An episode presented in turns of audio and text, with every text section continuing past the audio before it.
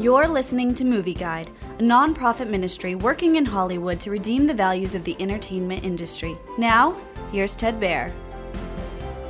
80 for Brady is a comedy about four senior ladies who love to root for Tom Brady and the New England Patriots. They even have a few superstitions about game time every Sunday after the Patriots win the 2017 AFC Championship game the ladies hear about a contest to get four tickets and a hotel room in Houston for the Super Bowl between the Patriots and the Atlanta Falcons.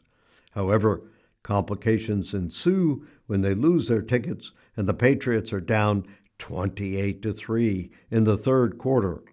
Inspired by a true story and starring Jane Fonda, Sally Field, and others, 80 for Brady has some surprising, funny twists and heartwarming moments.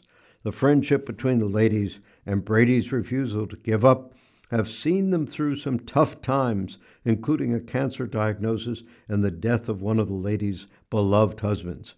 These positive themes in 80 for Brady are marred by light innuendos and a pagan superstition, an F word, and a scene about ingesting some marijuana candy, and too many profanities, at least 31 so Movie Guide advises extreme caution for 80 for Brady. Movie Guide works to protect you and your family from the negative influences of the media and is also working in Hollywood to redeem its values from a biblical perspective.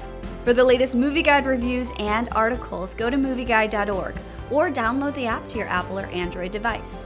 You can also subscribe to the Movie Guide podcast on iTunes. Support Movie Guide's mission to transform the culture by redeeming the media.